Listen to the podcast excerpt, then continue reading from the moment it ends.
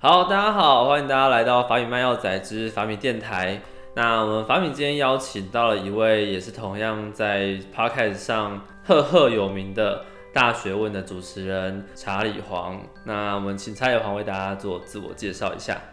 Hello，大家好，我是查理。那我现在是阳明一大五，应该说阳交一大五。杨娇，杨娇，对，最近才刚改名。你们会对这个改名很反感吗？我觉得还好，很多人说什么很难听，但我觉得这种东西就是呃听久就习惯了。听久就习惯阳交阳交过了一个月，大家就阳交啦，那就对，也不真的错啦。还好啦。对，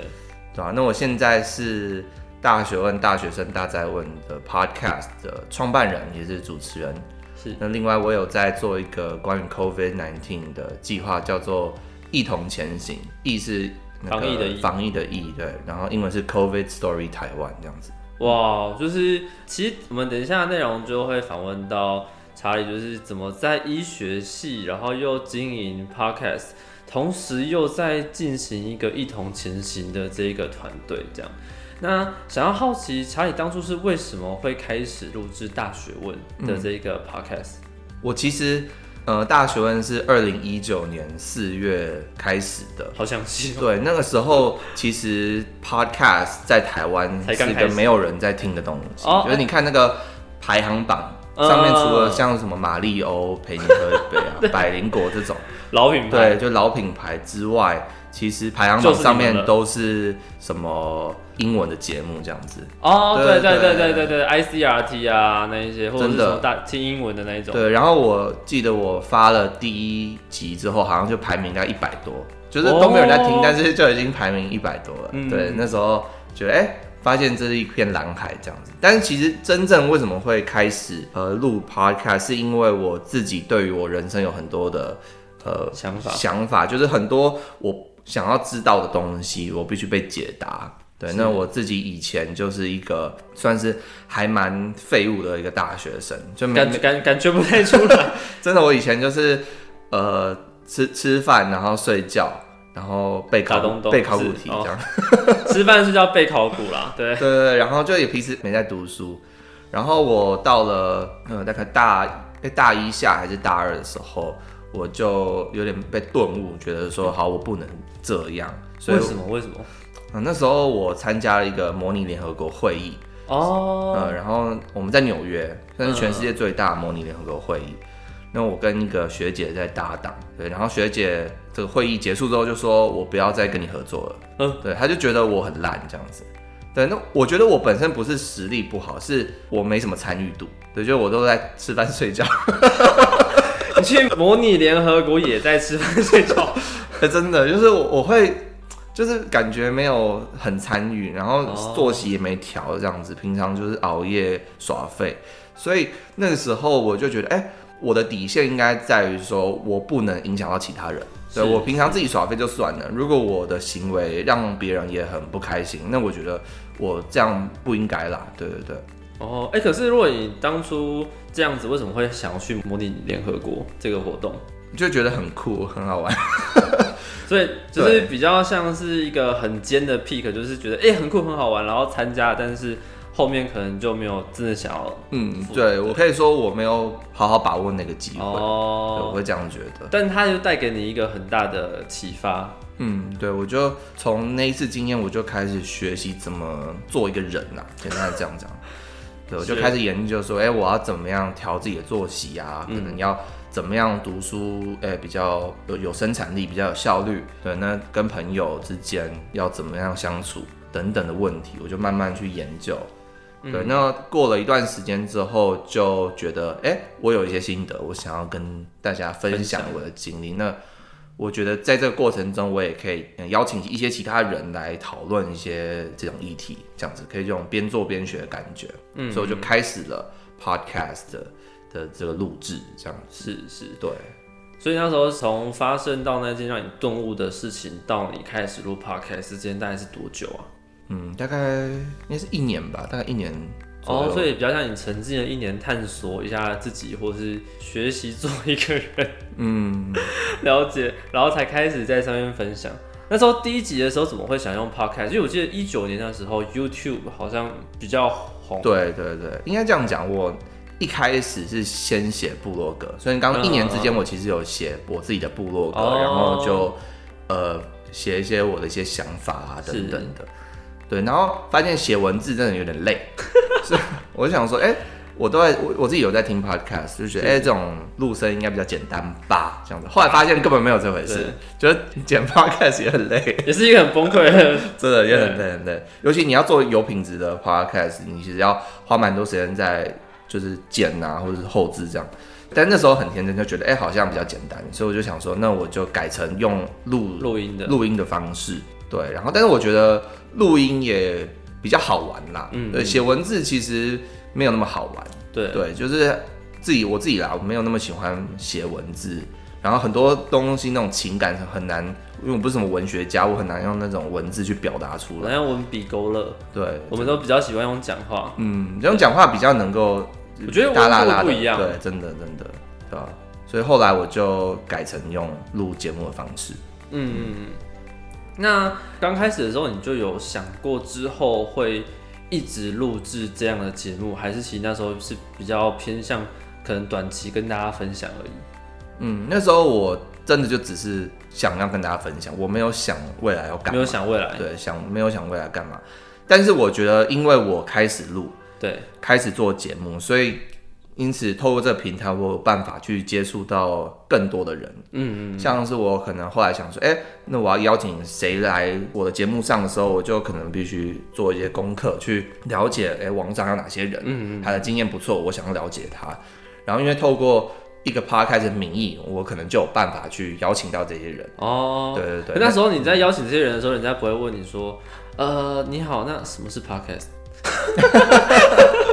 一九年的时候的，哦大家可能不熟的时候，有遇过类似这种就是比较可能小尴尬的状况吗？嗯，有，就是那时候我不会说 podcast，嗯，对我我我就是在想说要怎么讲。那我看那个说法是什么叫做随选广播，随选广播，就是因为广播就是你要在那个当下听嘛，对，那随选广播就是已经录好的节目，哦。你要随便选，嗯你要听什么段落都 OK。所以有人就说，哎、随选广播那时候啦，就你这样讲，别人哦，原来懂这跟你的意思。选物贩卖夹娃娃之类的。对，对，但那时候有就是在邀不同人采访的过程中，令你觉得印象最深刻的是，例如说被拒绝啦，或者是 或者是嗯。别人就是问你一些很奇怪的问题，或者是问你是不是诈骗之类的，有遇过类似这样的状况吗？诈骗诈骗还好啦，诈骗对对对，因为自己有粉砖嘛，然后大家也可以上去听那个节目，哦所以不会说觉得好像来路不明这样子。最刚开始的时候呢，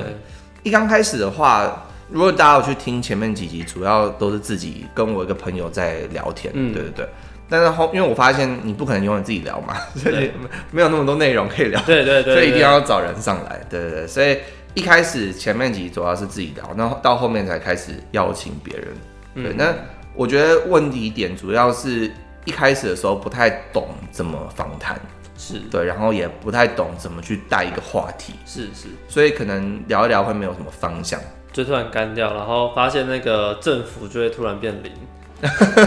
还好 p o d 是可以剪辑的，呃，可以剪辑，所以大家永远不会发现。对，哎、那那时候针对这样的问题，你发现之后你是怎么去解决的啊、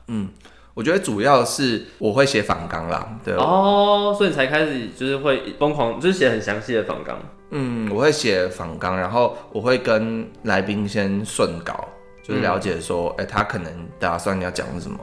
但我觉得我最终目的可能会是，就是人一来我就可以开始跟他聊。像很多 podcaster 可能是像这样的呃等级的人物，就他们嗯哎、像凯莉对他们，对他们就已经很懂了，所以不会需要特别准备。那我觉得这个过程中，我自己会需要先去准备这样子。那再者是因为我们的节目主要它不是那种单纯闲聊，就它会比较知识感比较多一点，嗯对，就会当然还是有些聊天的部分，但主要会希望呃听众可以学到一些东西带回家，所以。我会比较 focus 在说，哎、这一集来宾想要分享的主轴可能是什么？对，他的故事可能很多，但我们不可能都聊，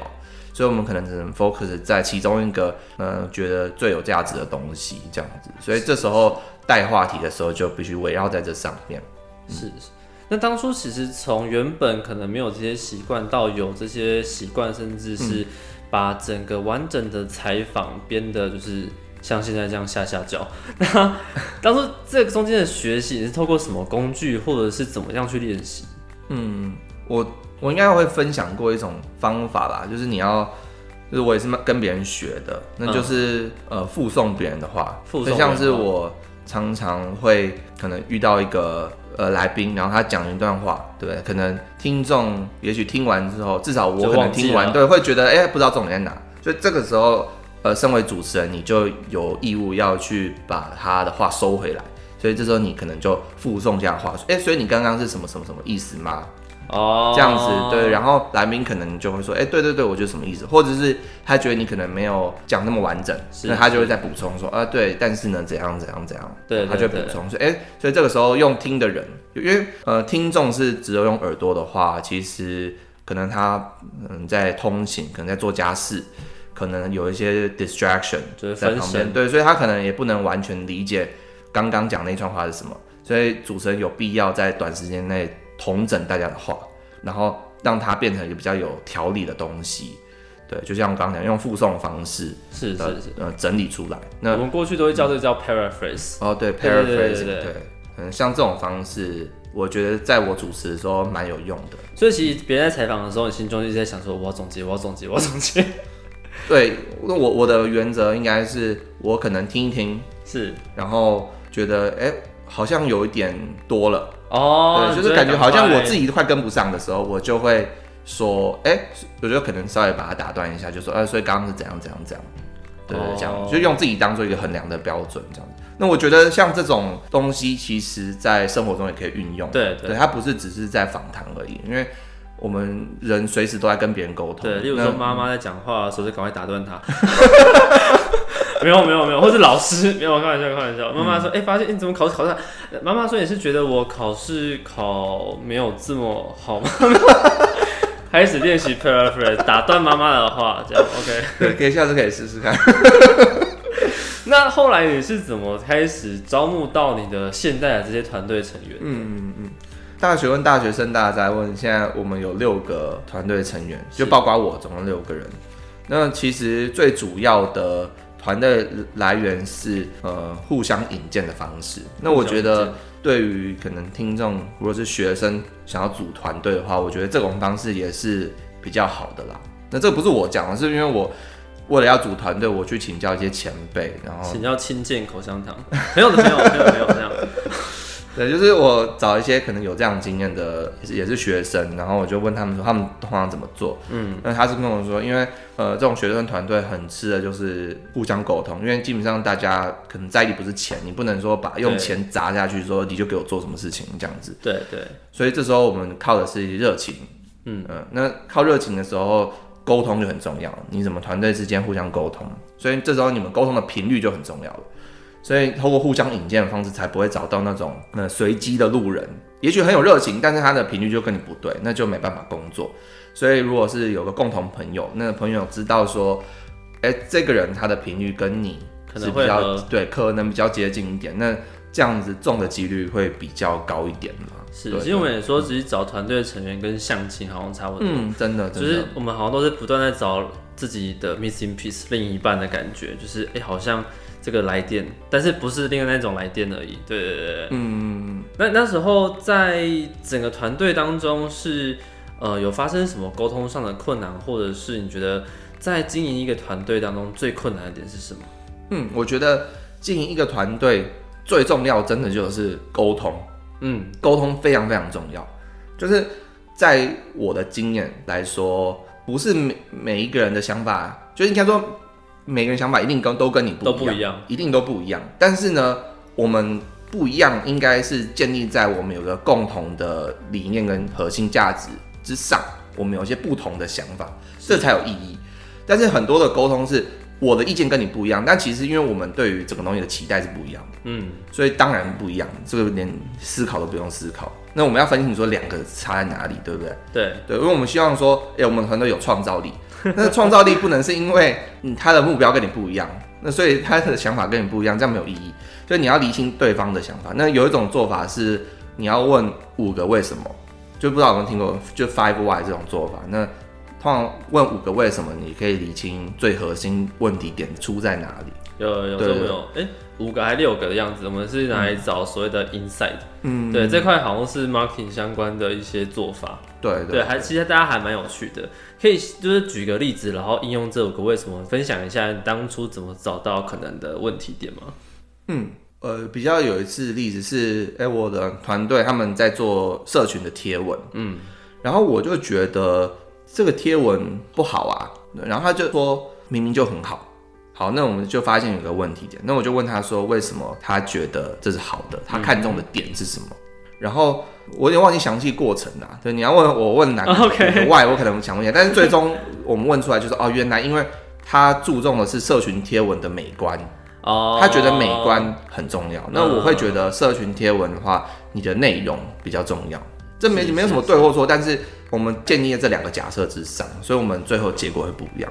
因为我也觉得，反正贴文你干净利落就好了，不用什么特别的美编啊什么的。那他觉得，哎、这一定要有一个美编，不然呢，这个贴文不会中这样子。所以我觉得，哎、就发现两个问题点差在这里。对，那个时候我一开始没有想到的，因为我一直都觉得内容很重要。是，对我不会考虑说哦，原来美编也是可能占很重要的一个部分，所以在沟通的时候，我们就忽略了这一点的沟通。那对方也呃不知道，我会觉得内容相对的比较重要。对我觉得就透过这样不断的反复来回沟通，你就可以理清说你跟团队之间差异的核心点在哪里。那你有这个核心点认知的时候，我们就可以再再讨论说，那内容跟呃美编哪一个比较重要？我们可以再针对这个去讨论。那我们就可以用比较呃理性的方式，可能用数据来跟他说，哎、觉得哎、像这篇贴文，你看它美编不怎么样，但是呢，它它很多按赞分享，那也也许我这个就可以支持说我所谓的内容比较重要这个理论。当然，呃，身为领导者，你不能说永远自己都是对的，对对所以你要保持说团队人可能是对的。也许你觉得你经验比较丰富，但是呢，我觉得就是要不断的去讨论说哪个比较合理，然后要不断愿意去跟团队沟通，这是我觉得带团队最重要的一环。其实分享的非常详细，而且呃，就像大壮所说的嘛，我们不一样，每个人都有不同的境遇，不是啊，际遇，际遇，对，就是大家的际遇其实不同，就会带给一件事情会有不同的观点。但我觉得这是带团队当中最困难，但我相信应该也是最有价值的地方。嗯，有没有什么你觉得可能是在带这个团队的过程中，就是因为这样彼此之间的可能呃小小的摩擦，蹦出的更棒的火花？蹦出更棒的火花。对，嗯 我想一下，你说可能可能就是在彼此过程，像刚刚讲到的，可能原本是针对内容，有些人针对美编，有些人针对不同的方式等等的。那是不是有哪一件事情，可能是你觉得，例如说，OK，这件事情真的是因为大家讨论之后，嗯，发现到说原来真的是有更新更好的方向，就是因为结合大家不同的观点，然后变成更好的一件专案，或是更好的一个成品。嗯，好，我觉得有一个，我举个例子好了，就是也是跟另外一个团队成员沟通，那他是制作人，哦所以他会去探索一些他想要制作的主题，是然后跟我们团队提案说，哎、我想要做这个，我想要做这个。然后他遇到的困难点是，他每次提案都会常常被我们否决，嗯，就是说我们觉得他们不够讨厌他吗？没有，然后他就他就很有点无奈，他就会跟我去私下讨论说，哦为什么我觉得好的东西大家都觉得不好，嗯，这样子。那我会觉得，因为我觉得他的体验没有不好，只是他他感觉他 focus 的点会让我们无法 get。我说为什么要问这个问题？呃为什么反刚会要长这样？对，这样有什么意义呢？这样子，我们的听众会不会无法获得一些该有的价值？嗯然后他就会跟我说，为什么要有价值？这样子，对，然后我就会为什么不要有价值？好，那我就发现我跟他有嗯不一样点，然后我就不断的跟他反复去讨论，然后发现哦，原来是这样，所以他的他心目中那个他的 TA 就是他的 TA 中的什么呃呃，T A 中文是什么？target audience 对，中文是。目标客群，哦，OK OK，目标受众它不一样，嗯。它跟我的想象有点不一样。然后这时候我我突然领悟到一件事情，就是哎、他的想象不一样没有错，但是他好像也没有讲错。是，对，就是他锁定那个 TA 也许是存在的，对，因为我的想象可能是我们的听众呃主要都是呃大学生，然后呢可能呃想要成长自己。对，那他可能觉得这个部分没有到那么重要，他觉得可能比较广泛一点。然后大学生他觉得这个节目都可以给他一些价值，所以当我们对于我们的受众的理解不一样的时候，我们做出来的节目，我们问的问题就会就会不一样。就会到结果层面就会不一样。所以我就跟他说，哎、你讲的也许是对的。应该说你讲的不会是完全错的，也许有一一定的正确程度存在，所以我就跟他说，好，那你就放手去试试看。哦，对，那他的节目做出来也是蛮特别，他问的主题，他探索的主题也都是我自己如果做的话不会去呃去想到的。是对，大家可以去听听看，就猜到底是谁做的。